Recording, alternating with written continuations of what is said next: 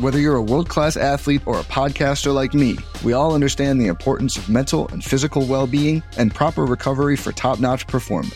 That's why I'm excited that Unifyd Healing is sponsoring this podcast. Unifyd Healing is a new and super innovative global network of wellness centers powered by Energy Enhancement System, or EE System. If you haven't heard of the EE System, you'll want to listen up. This technology promotes wellness, deep relaxation, purification, and rejuvenation.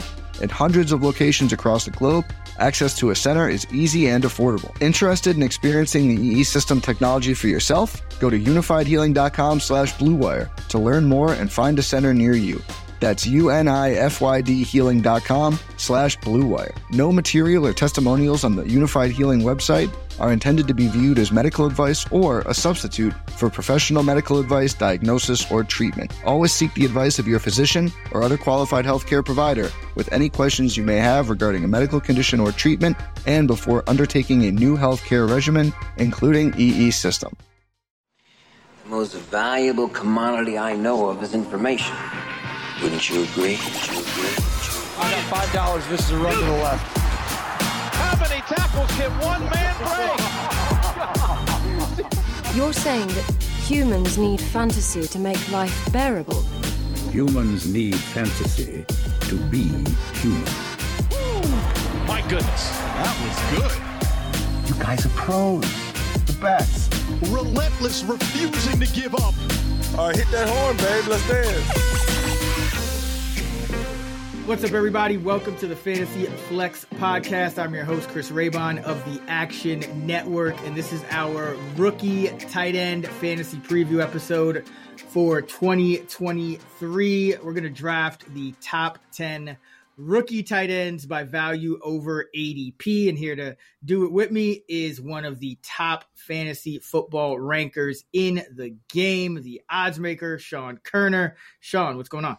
What's up? Uh, I'm I'm getting more excited that we're going to this Battle of LA, you know, Chargers Rams game this weekend because we'll get to see a lot of these rookies we're talking about. You know, Max Duggan, um, Stetson Bennett, Quentin Johnson, Zach Evans potentially. So really excited for this game because I feel like we've been talking about quite a bit on these pods.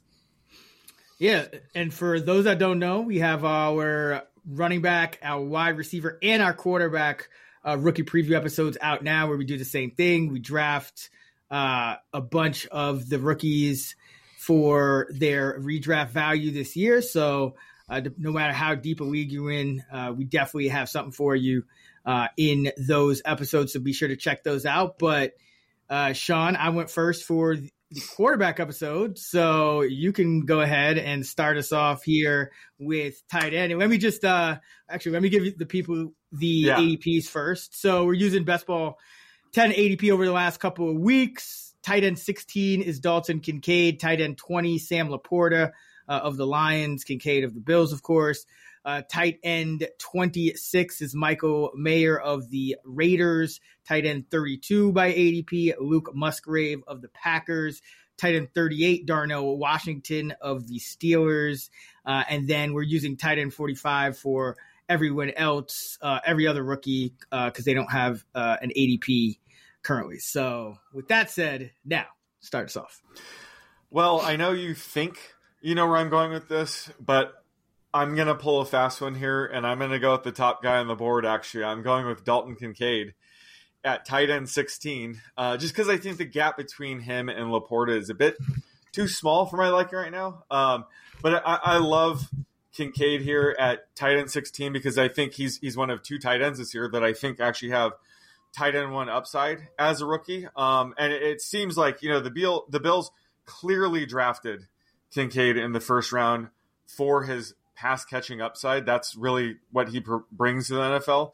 Um, and he's having a great camp. Um, and this is an elite offense, and it does sound like they're going to potentially use him in the slot. So I think he has a clear path, you know, to, to low end, tight end one sort of upside as a rookie. Um, you know, he could be like a, you know, like a Mark Andrews type of prospect. So I, I got to go with Kincaid here, uh, tight end 16. Yeah, the Buffalo Bills, what they want to do this year is they want to force defenses to essentially pick their poison. You know, if they're going to line up in more one two personnel, which is one back, two receivers, and two tight ends, and with Kincaid essentially acting like a, a, glorified slot receiver. And if defenses want to match that with their base, you know, three linebackers, Kincaid's going to burn one of those linebackers uh, in coverage. And if defenses want to, you know, bring their nickel, well, Kincaid actually still has enough athleticism uh, to, oh, yeah. to, you know, to win those matchups too. But they can also that also does more for them in the run game uh, as well. So I think you are going to see more of that with Buffalo this year. You know, no Cole Beasley on the team this year, no Jamison Crowder. Uh, you know, Deonte Harty and, and Khalil Shakir will probably, you know, fight battle it out for that third wide receiver role. But I, I think Kincaid gets more snaps than uh, both of those guys, and I think he gets more snaps than uh, both of them handily too. You know, like even if you yeah. uh, combined Shakir and Harty snaps, I think Kincaid has a chance uh, to play more. So uh, I'm projecting Kincaid about uh, 50 catches, 525 yards, uh, about in five touchdowns, which you know doesn't sound like much, but it's enough to be my tight end 13 and. Uh, you know, for a rookie tight end, unless you're talking about a, like a generational talent like a Kyle Pitts, uh, it's also a pretty good year uh, for a yeah. rookie. You really don't see many of those, these rookies crack the top 20 very often. But like you said, I think Kincaid definitely has that uh, potential to not only crack the top 20, but, you know, if things go right, you know, especially with the touchdown luck, uh, he could even crack the top 10 and be a, a true, you know, t- startable week in, week out tight end one. So uh, I'm very intrigued by Kincaid, and, and he's by all accounts he's having a good camp. You know, nothing, yeah. nothing negative on that end. To, to no no red flags or anything like that. Do you have him ranked over uh, Tyler Higbee and Greg Dulcich by any chance? Uh, over Dulcich, just because there's you know some question marks with, um, you know, just that offense in general, and exactly you know, there's a lot of other tight ends of that depth Uh, not over Higbee. I think Higbee's up to my tight end eleven. I believe I, it is now. I know, right? Yeah. Like if, I, yeah, he's my tight end eleven. But if I really let my raw projections fly, he'd be like tight end eight. So I'm trying to hold Higbee down. Um, but I, I, the more like I draft, the more I'm comfortable if I don't get Travis Kelce punting at tight end because all these guys in the like tight end 12 range have league winning upside and you get them really late. So uh, Kincaid's an option, you know, Dulcich, Higbee. I just all these guys I like love drafting super late. So uh, it's kind of been shifting my draft strategy, just how good this tier is. Yeah, and you know we'll kind of know even more, you know, after a couple more weeks of camp, you know, because yeah. that, you know, this as as of right now, this the expectation is for Kincaid to to be that essentially starting slot receiver. We'll obviously learn more about Dulcich.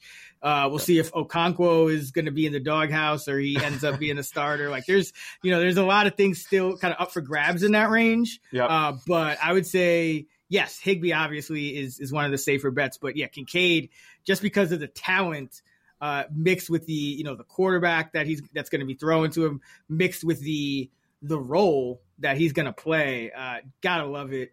Um, you know, very good player at Utah. Was getting you know about a third of their uh, receiving production last year. Broke out at a very young age.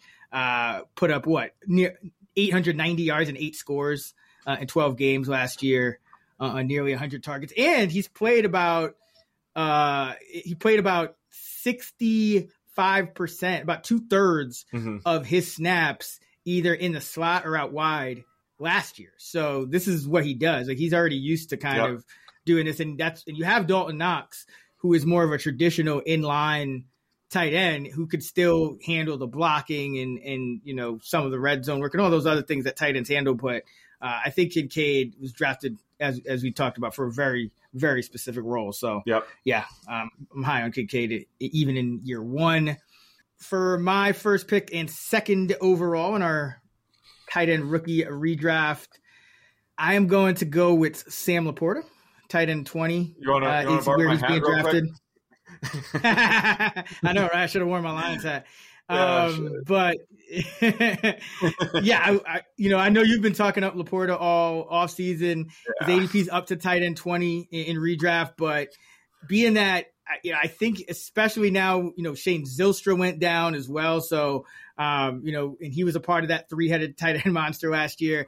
I think Detroit's going to let this guy play, uh, especially on passing downs. You know, maybe he starts out uh, the year not playing on you know early downs or rundowns, but I think he's going to be out there anytime it matters when they're throwing the ball. And as the year progresses, I think he's going to be the guy that's going to lead that tight end room in in snaps, even as a rookie. You know, he's another guy that you know he was drafted to play a role right away. I mean, they don't have TJ Hockenson anymore. They traded him midseason last year.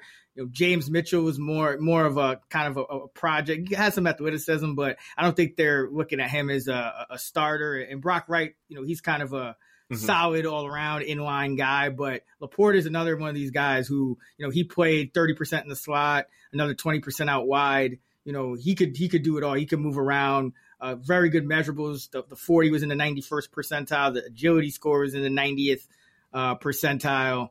Um, I guess the only thing that is kind of worrisome in terms of his college production, um, he didn't really score many touchdowns. Only four uh, in the last uh, in the last two seasons. Uh, any concern about uh, about the touchdown production?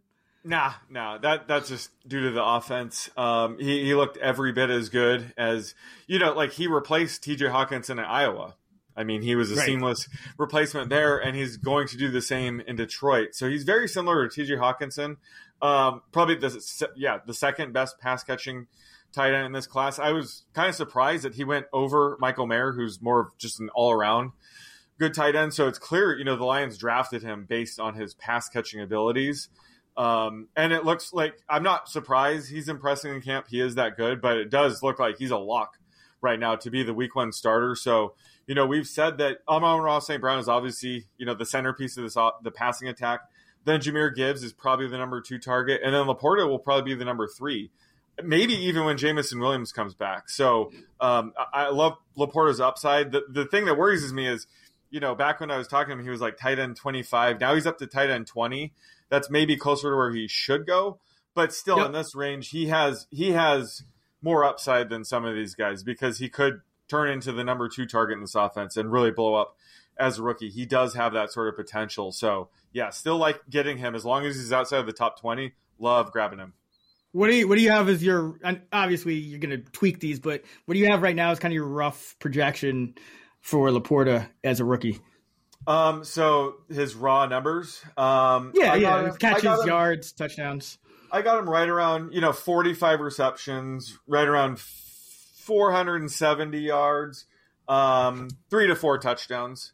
Um, that that's something where you know I've talked about the the Lions scored so many rushing touchdowns in the red zone with Jamaal Williams. Um, some of those can turn into passing touchdowns that could go to Laporta. So Laporta does have you know five to seven touchdown sort of upside, but again, Amon-Ra St. Brown just requires so many targets. It's it's hard to really raise Laporta's um, you know median projection higher than that, but I think he's to be a very solid, you know, mid-range tight end too as a rookie, and be like in dynasty leagues. I love him. I think he absolutely has top five upside. Um, you know, a couple years down the road, but uh, you know, we always talk about rookies have slow starts. Like you can't count on them to produce much, but I think Kincaid and Laporta this this season specifically are the exception. I think we can expect them to produce right away. Didn't TJ Hockenson have a monster game in his first ever oh, game yeah. with the Lions as a rookie as the, well? Yeah, against Arizona Cardinals, I believe bad. Yeah, against the yes. yeah, historically bad against tight end defense, the Arizona Cardinals. Yeah, what do you have like nine catches for 170 yards or something like that? Close six six yeah. for 131 and a tutty. Yeah, like he uh, just went nine eight. targets. Yeah, then yeah, and, and to be fair, yeah, he was he was a little he was a higher pick than uh Laporta. He went he went in the top ten. So yeah, you know, I do think there's a chance like a guy like Brock Wright could actually get more snaps in week one, but it, like Laporta will run more oh, routes. You know what I mean? Right. So like I, I, I could see that. Um, but the Lions play the Chiefs in week one, so you expect them to have a lot of uh passing situations and what should be yeah. a shootout. So I, I I do think he could hit the ground running and yeah, again, I don't really see Wright or Mitchell kind of you know eating into those routes long term. Uh, I think if if anything, you know, maybe the first couple of weeks, uh, but that that's really it. So and uh, yeah, how have, many touch- oh sorry, yeah, go sorry, ahead. go ahead. I was just asking how many touchdowns you had him for because I know you were commenting on just at Iowa he didn't score many touchdowns, um, but the as a as a team they only threw uh, seven touchdowns yeah. last year. So I wouldn't say it was his fault that he didn't have many touchdowns, but how many are you projecting uh, for year one? Right around four. So okay. my raw projections are right in the same range as you. I have him uh, 46 catches, 491 yards, and yeah, right around four t- four touchdowns. So you know, not quite yeah. not quite there with Kincaid. Like I got Kincaid with an extra touchdown. I got Kincaid with a you know about an extra 50 50 ish 75 yards, but. uh yeah, I think if LaPorta is definitely in that conversation, especially with, like you said, you know, Jameson Williams being suspended. There's kind of a logjam, those other wide receiver spots, but nobody really jumps out at you. Um, so yeah. if LaPorta plays well as a rookie, um, there there really is a chance that he could be one of those top two, top three targets. And I think, yeah, I think the path to his ceiling is you know touchdown production because you know for as many receptions as Amon-Ra St. Brown gets, he's not really a guy that scores a ton of touchdowns. So there is there is an opening for LaPorta, like I said, to score you know five to seven touchdowns, let's say, and that's that's kind of how I think he sneaks into the the top twelve at the end of the season is sort of red zone production. So that that's something to keep an eye out on. Yeah, yeah, six three. Uh, wish he was a like a, a uh, inch or two taller. He is six three, yeah. but you know those Iowa tight ends. There's just such a good history too of those Iowa yep. tight ends. I mean, what do we got? Kittle. Uh, who else we got back there? Noah Fant. It, uh, I mean, he's not quite the same yeah. caliber. Uh, T.J. Hockenson, obviously. Hockenson, then, yeah. yeah. Tony Moeaki. hey, you had a Dallas Clark. Dallas Clark. Dallas oh, Clark is yeah, no, he actually he's one that reminds me of LaPorta a little bit. Actually. Oh yeah, I can um, see that for sure. Yep, but uh, yeah, I think Kittle and, and Hockenson definitely are the uh, CJ Fedorowicz guys. Fedorowicz, yeah, yeah, Fedorowicz. Um, Brandon Myers, I think, went there. Um, who else? That, that big dude on the Bills went there who uh, Scott Chandler. Scott Chandler oh, went Scott there. They, they, Iowa has literally they've turned out nothing yeah. but like pro caliber tight ends. Like, not all of them yeah. have like been amazing, but the floor for an Iowa tight end is so high yeah. that you know if you're sitting there and you know you're in a two tight end league or best ball, you know why not take a shot at, at LaPorta exactly. here? And you know, Amon-Ra St. Brown, like if I'm what happens if Amon-Ra St. Brown gets hurt? You know, then right, then right. you're really in business with uh with LaPorta. So or if Jahmyr Gibbs gets hurt for that matter. Right. Um, so yeah, I think there's a lot of upside here. And when we're talking about tight end, yes, rookies do struggle. Um, but we're tra- starting to see that change, especially with these guys that aren't true inline tight ends. Like Evan Engram had a big rookie year. Obviously, Kyle Pitts. Yeah uh, just some of the names. Uh, and those guys aren't really, you know, you know, those guys are going to play a lot in the slot and out wide. So I think LaPorta uh, has a chance to uh, to replicate that. Before history is written, it's played. Before it's frozen in time, it's fought one shift at a time. Before it's etched in silver it's carved in ice. What happens next will last forever. The Stanley Cup Final on ABC and ESPN Plus begins Saturday. All right. So you got Kincaid. I got LaPorta.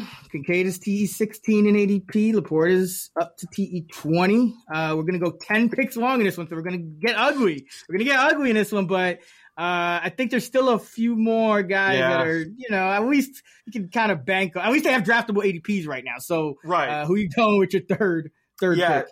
I don't think any of these guys that we talk about from here on have tight end one upside, but some of these guys absolutely, you know, have tight end two upside. So right. I'm going with uh, Luke Musgrave here from the Packers. Um, he went in round two, um, went to Oregon State. He, he was one of the better pass catching tight ends of this class, but he's more of a downfield threat uh, than someone who's going to rack up a ton of catches. So, like a Jared Cook guy, where you're going to project him for like 14 yards of reception, but not catch as many. Um, but he he does find himself in a wide open tight end room uh, on the Packers. I was a little bit worried about Tucker Kraft, um, who they took in the third round. He could push for the starting role, but he's dealing with a knee injury, so that that could yep. knock him out uh, enough to where I, I think Musgrove – Musgrave definitely has the inside track to be the week one starter. That's what they're saying. I think DeGuara is actually hurt too, so um, he's kind of benefiting from these two tight ends um, dealing with injuries. Uh, but yeah, he, he does have some good pass catching upside, um, and he's in a wide open receiving room. And also, you know, outside of Christian Watson, uh, we've been kind of guessing who's going to be the number two, number three target. So there is a chance he could slot in and be a top three target in this offense. I think it's a longer shot, obviously than a LaPorta. but the, there is a path there. I think he has the highest, um, you know, ceiling among the remaining tight ends. So I, I like getting Musgrave uh, here at tight end 32. Yeah, I would have took him too because you know Mayer's the other option, but he's going six spots higher, and yeah. you know there, you know he's he's just in a, a situation where um, you know, it's just it, like Austin Hooper's there, so we don't know. But uh, Musgrave, yeah, I like the fact that he can go down the field. I like the fact that the Packers really have nothing to lose. You might as well chuck up a few a few shot plays to uh to Musgrave, and you know he yeah. he'll still be getting single coverage. I mean, you know, yeah. if any, the only guy that's really going to command double coverage is Christian Watson, uh, if that on that on this team. So yeah. um, I, I do think Musgrave will have a chance, and and he should he should be able to to start from week one as well because, like you said, Kraft missing time with injury. You never like a rookie missing too much time. Yeah, uh, especially at a position like this where you know it takes time to to learn the offense. Um, but uh, yeah, I, I, think Musgrave just looking at what he did uh, in college. He was a, a, you know at Oregon State. He was a guy that averaged 13 and a half yards per reception. Um, you know that's very good for a tight end. And there there's some scouts that thought he might have kind of like a Dalton Kincaid like buzz heading into the draft, but he you know he had a knee injury that mm-hmm. ended his season uh, at Oregon State. So uh, like I I think there is there's some sneaky upside with him now. The Packers pass game just probably won't be that good, but mm-hmm. yeah, if you're sitting there in best ball uh, or something like that where you need a, a number two tight end, maybe even a number three, uh, could could Musgrave go from you know tight end 32 to finish as a top 24 tight end? Absolutely. Because yep. i think he's going to get the snaps uh, to do it and that's just uh, you know even more so because of as you mentioned the the injuries to some of the other guys in camp and and Deguara was never really a, a tight end right. tight end he was more like an H back fullback go in motion and just block somebody but and like weak out of the, the, the backfield but not really like a true he's not giving you what Musgrave is giving you right uh you know down the seams or anything like that so um, and, and Musgrave, the, the measurables are really good. It was, you know, top, mm-hmm. top 20th percentile and uh, the 40 yard dash, you know, speed score, burst score, catch radius. Um, so yeah, a lot to like, I think, with, uh, with Musgrave. What do you have him projected for? Just curious. Um, let me see. I have him right around that like tight end, uh, 29 range. Um, let me see. I got. Oh yeah, looks like we're at 30, uh, 35 yeah, catches, three, uh, 350 yards. Again, these are median projections. Um, yeah. and uh, a couple touchdowns. Uh, we're similar, right? Yeah, yeah. I was about to say we both have them right. You have 34 catches, at least uh, the yeah. projection I'm looking at. I have 33. You have 353 yards. I have 374. Uh, and we both have them for exactly 2.4 touchdowns. So yeah, you go. Uh... it, will only go up if if he's officially named the week one starter. I will bump it up a bit. Right, I'm yeah, assuming but... you will too. So I think the our projections are closer to his floor right now. If I had to guess. Yeah, but I mean, again, like people have to remember, you know, nowadays it's just you know more people playing best ball, more people in leagues that are starting two tight ends. Like this is just kind of the production that you have to be looking for. Yeah. For you know these, exactly. these tight ends, and you know Musgrave is going to have uh, like you said, some upside, especially because I think the the yard per uh, the yards per reception for for mm-hmm. Musgrave, like I have it pretty conservative, about 11 and a half. I could easily, you know, mm-hmm. that could go yeah. up, you know, 12, 13, um, which, you know, that he has that kind of upside. So yeah, um, he's, yeah. he's more upside than down, but, uh, yeah, as far as rookies, yeah, you're still probably expecting him to be under 400 yards for a median, um, just cause that's such is the life of a rookie tight end. All right. Uh, with the fourth overall pick, my second pick in this tight end rookie draft for redraft 2023, I got to go with I got to go with Mayer here, uh, yeah. just because I think he has a legit shot at getting starter snaps. Number one, just because I think the Raiders. Well, yes, they did sign Austin Hooper. Um, I, I, do think the Raiders are going to go more to a two tight end uh, mm-hmm. look this year because I think that's kind of what Davante Adams was chirping about a little bit. You know, like the offense is going to change up uh, a little more. And Mayer is a really good, uh, you know, kind of versatile guy in terms of like he could block, he could he can catch, he can block, he could play inside, he could play outside, he could he could pretty much do whatever you want. He had a he was uh, number four in PFF run blocking grade out of the 83 tight ends in the 2023 class with a, a run block grade, grade of 82.1. So very good run blocker, which means he can you could put him on the field right away. Um, so you know, very good run blocker at Notre Dame. Uh, 800 plus yards each of the past two seasons, seven plus touchdowns each of the past two seasons at at Notre Dame. Last year, he had 30 percent of their yards and 36 percent uh, of their touchdowns. So, and he was uh, he led the uh, nation in, uh, among tight ends in yards per route run at, at 2.44 uh, according to PFF. So he has all the he has all the kind of underlying metrics. And I mean, Austin Hooper is probably on the downside of his career. So, um, you know, if maybe Hooper plays more snaps early on in the year, but I wouldn't be surprised if Mayer overtook him uh, early in the year, and, or if they just kind of split snaps uh, in that in what is going to likely become more of a two tight end uh, base offense. Yeah, he was considered the best overall tight end in this class, uh, thanks to his you know blocking ability as well. So it's kind of a shocker that he was third off the board. I thought you know his ideal landing spots would have been you know Dallas in the first round or uh, you know the Lions. Um, but the, the Raiders are a fine landing spot. You know they they have Austin Hooper, like you said. I'm not too worried about him, and they should. They'll probably use a ton of two tight end sets. That's what Jimmy G's used to anyway. Um, so he should see plenty of playing time. He definitely has, you know, the pass catching ability to put up decent numbers. So yeah, like you know, tight end twenty six is right about where I would have him, but uh, he still has upside for more. All right, where are you going with your uh, third pick in the fifth overall? And this is where it really starts to fall off. Yep. Um, I'm going with. Let me see. God, yeah, I don't like this pick, but I'm going with uh, Luke Schoonmaker because you know he was. I, like I said, I thought the Cowboys were going to take Mayer in the first, but they uh, they sort of took whoever, whichever tight end was going to make it back in the second round. They were going to take, and unfortunately, it was Schoonmaker. But um, you know, he is in a situation where it's a wide open uh, tight end depth chart. You know that they're still trying to replace Dalton Schultz, so there is a path for him. Unfortunately, he has been dealing with uh, plantar fasciitis injury, so he's missed a ton of camp. It's not a good start. Um, and it does look like you know Jake Ferguson will probably start the season as the you know the starting tight end, but there is a path for Schoonmaker to at least you know eat into that later in the season. So I'm just banking on that. I think he does have a path to upside at least.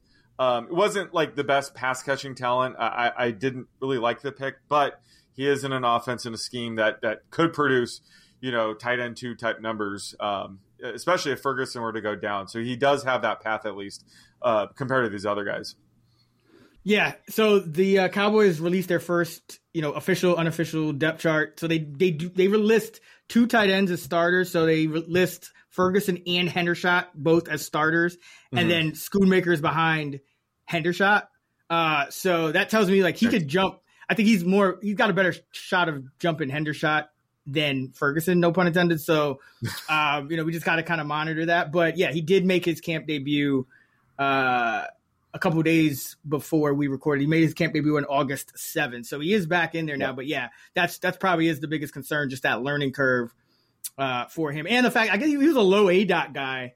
Uh, in college, uh, 7.8 aDOT. So maybe, you know, probably still going to be used more like a Dalton Schultz. I think that right. would be kind of what he's, he tops out as, but you know, it is kind of a three way, three way log jam in there right now. So he, he, could emerge if he has, uh, if he has a good preseason. All right. Uh, the sixth pick. So this is where it really gets tough. I'm going to go with, I'm gonna go with Josh Whyle, the Titans backup. Looks like backup tight end right now, fifth round pick out of Cincinnati.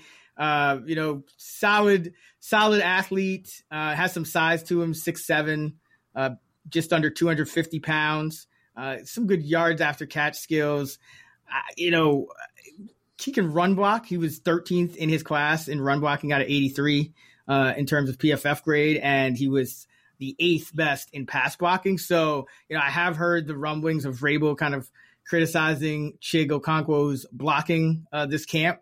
And you look at the tight end depth chart. I mean, you got Trevon Wesco, who's kind of a fullback hybrid H back guy.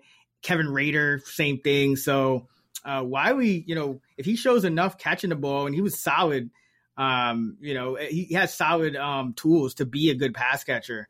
I think he, you know, there's a not, there's a chance that he could uh, kind of draw even with Okonkwo if Okonkwo struggles uh, or even overtake him. I don't think it's likely, but we're talking about you know the sixth best rookie tight end here. Uh, right. So I, you know, it was it's there's a, there's one other guy I, I, was thinking about. I'll see if you pick him next, but uh, I'm gonna go with Whyle because he's going undrafted right now. So uh, I think I like the uh, the potential here for for some upside because we know Tennessee is always going to have a, a, decent amount of uh, of tight ends on the field. Yeah, I'm surprised you took him because it, it requires your boy Chig to to go down or struggle. Um, but yeah, obviously he'll probably be his backup. Um, I, I, think if anything, he'd be like a potential red zone weapon, even mm-hmm. if Chig is active. Um, I, I, think that's where he can, you know, have some value. But either way, at this point in the draft, we're, we're, drafting tight ends that probably need the starting tight end to go down to have any uh, value. All right, who you got with the uh, seventh overall pick? Uh, yeah, so I'm I'm going with the guy where, um, assuming the starter goes down, I think he could step up, and that's Cam uh, Latu on the uh, 49ers. You know, they drafted him in the third round. He's from Alabama.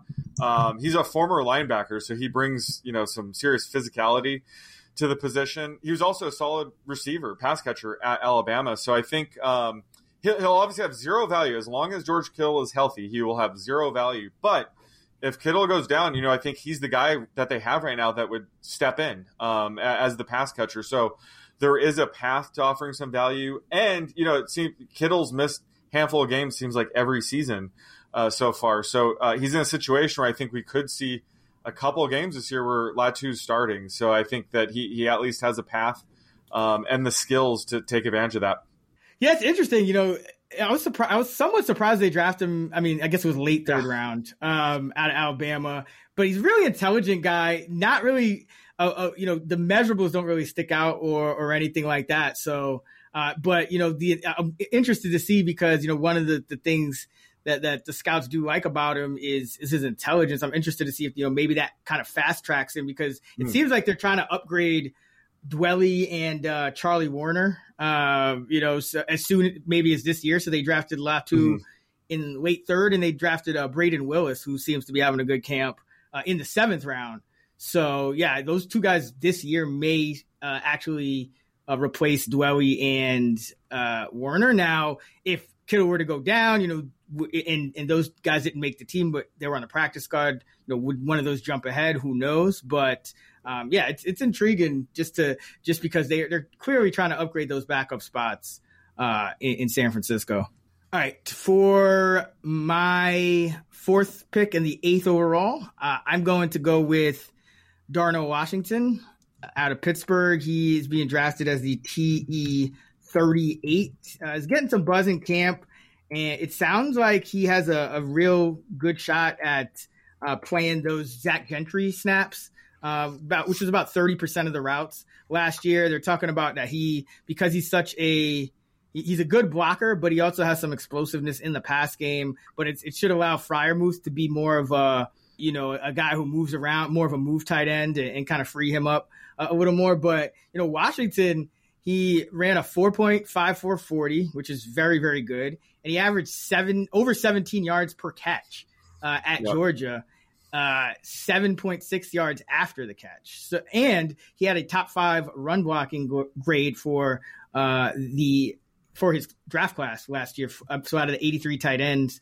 uh, in the that were uh, that that were seniors last year, he was fifth. And uh, I think you know it's it, there's it's not guaranteed that he beats out Gentry, but from everything I'm hearing in camp and just you know from them drafting him in the third round, you know it didn't seem like a major position to need. Uh, I think he has a pretty good shot. So um, and then you, if if Freiermuth goes down, I mean you're probably not starting Gentry and playing him, you know, 60, 70, 80% of the uh, the snaps. So in that case, I do think Washington would slot in just because I think he has some explosiveness and he could still block. So it's not like, you know, the Steelers are all about the run game, top five run blocker. Uh, I think he's going to yeah. find a way to get on the field in, in, year one. So it's it's a long shot, but uh, I, I, like what I'm hearing, and I, I, like the I like the player. I think he I think he from what I've seen of him uh, at mm-hmm. Georgia, he looks pretty good. Yeah, no, he's a freak athlete. Uh, he according to player profile, Uh, he's uh, number two in athleticism score at tight end and number five in the entire draft class. He's a freak. They, they just need to figure out how to channel that into more of a pass catcher. So I think yep. either way, he can he can get on the field as a blocker initially, and then he does have some massive upside. If that happens this year or not remains to be seen. But yeah, I love the upside there. All right, we got two more picks. Uh, you got number nine. I got number ten. Where are you going? Well, I was I was gonna try to get sneaky here and go completely off the board, um, but I don't know if he's listed as a tight end quite yet. But Elijah Higgins on the Dolphins is converting um, mm-hmm. from a wide receiver. Can, to, oh, I'll go with him. Okay, yeah, yeah, So he's he's converting from a wide receiver to tight end. Uh, he ha- he has the frame to do it. You know, he's 6'3", 235. Uh, and the early reports have been just really good about his transition to tight end. Um, and obviously, you know, the tight the, the Dolphins is an interesting tight end room. You know, they don't really use the tight end much in the passing game. You know, Mike McDaniels typically wants tight end to be a good blocker, but Higgins could end up being sort of that Kincaid role. I, I don't know, like maybe lining up in the slot.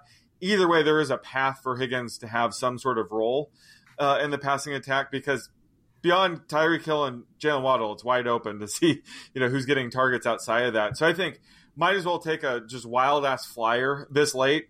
Uh, Higgins is really athletic. Um, he had the number three athleticism score of this the wide receiver class. So he's a freak athlete. Uh, Mike McDaniel's might be able to figure out a channel that he might not catch a ball this year. I don't care. I like getting him at the last pick uh, at the tight end.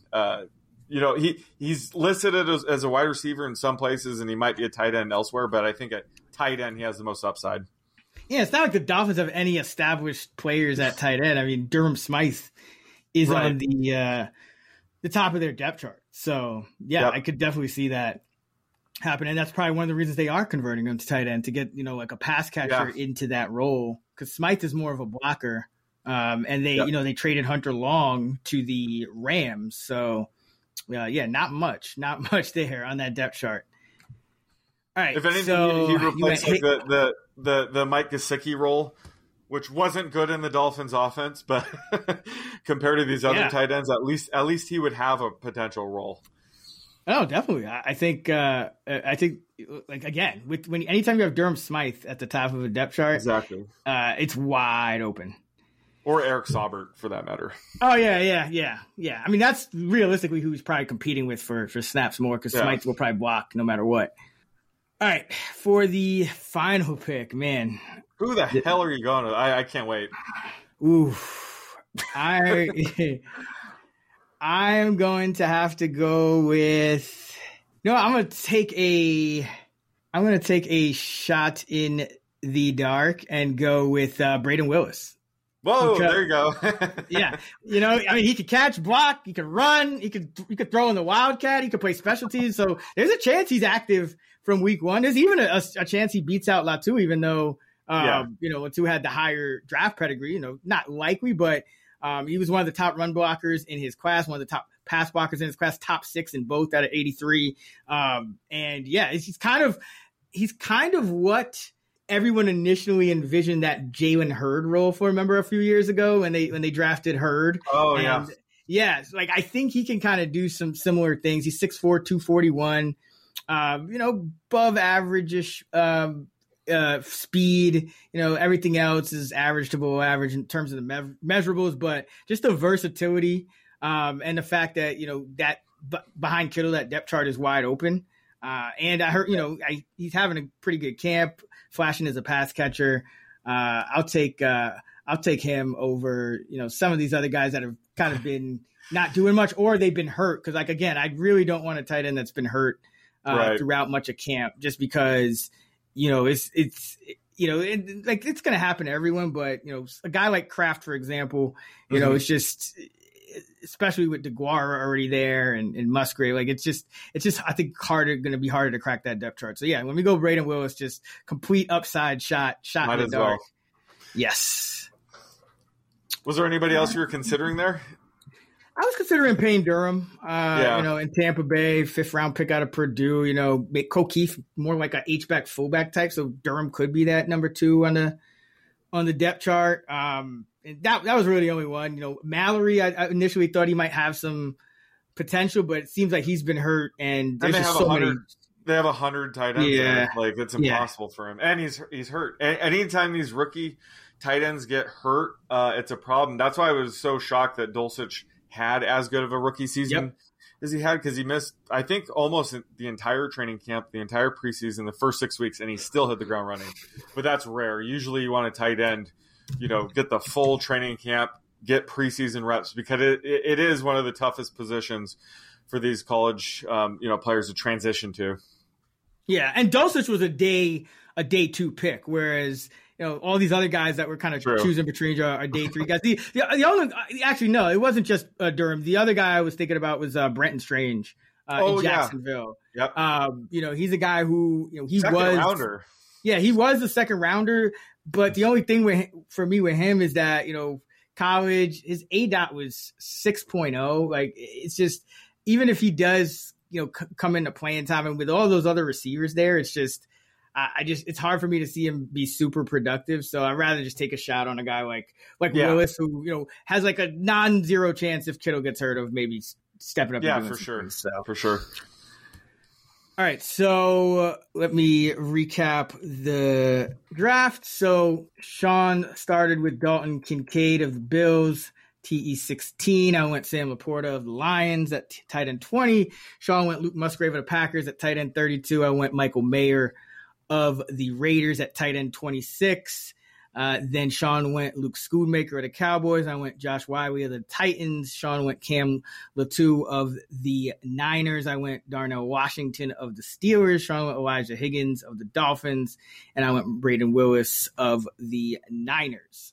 So that is going to wrap it up for our tight end preview episode for 2023. Our quarterback episode dropped earlier this week. Our running back and wide receiver episodes are already out as well. So be sure to check those out right here on the Fantasy Flex channel. You can find Sean on X at the underscore odds maker. I'm at Chris Raybon. And we're at those same handles on the free award winning Action Network app. Also, be sure to check out uh, our season long fantasy rankings for 2023 on actionnetwork.com as well. Until next time, let's get this money.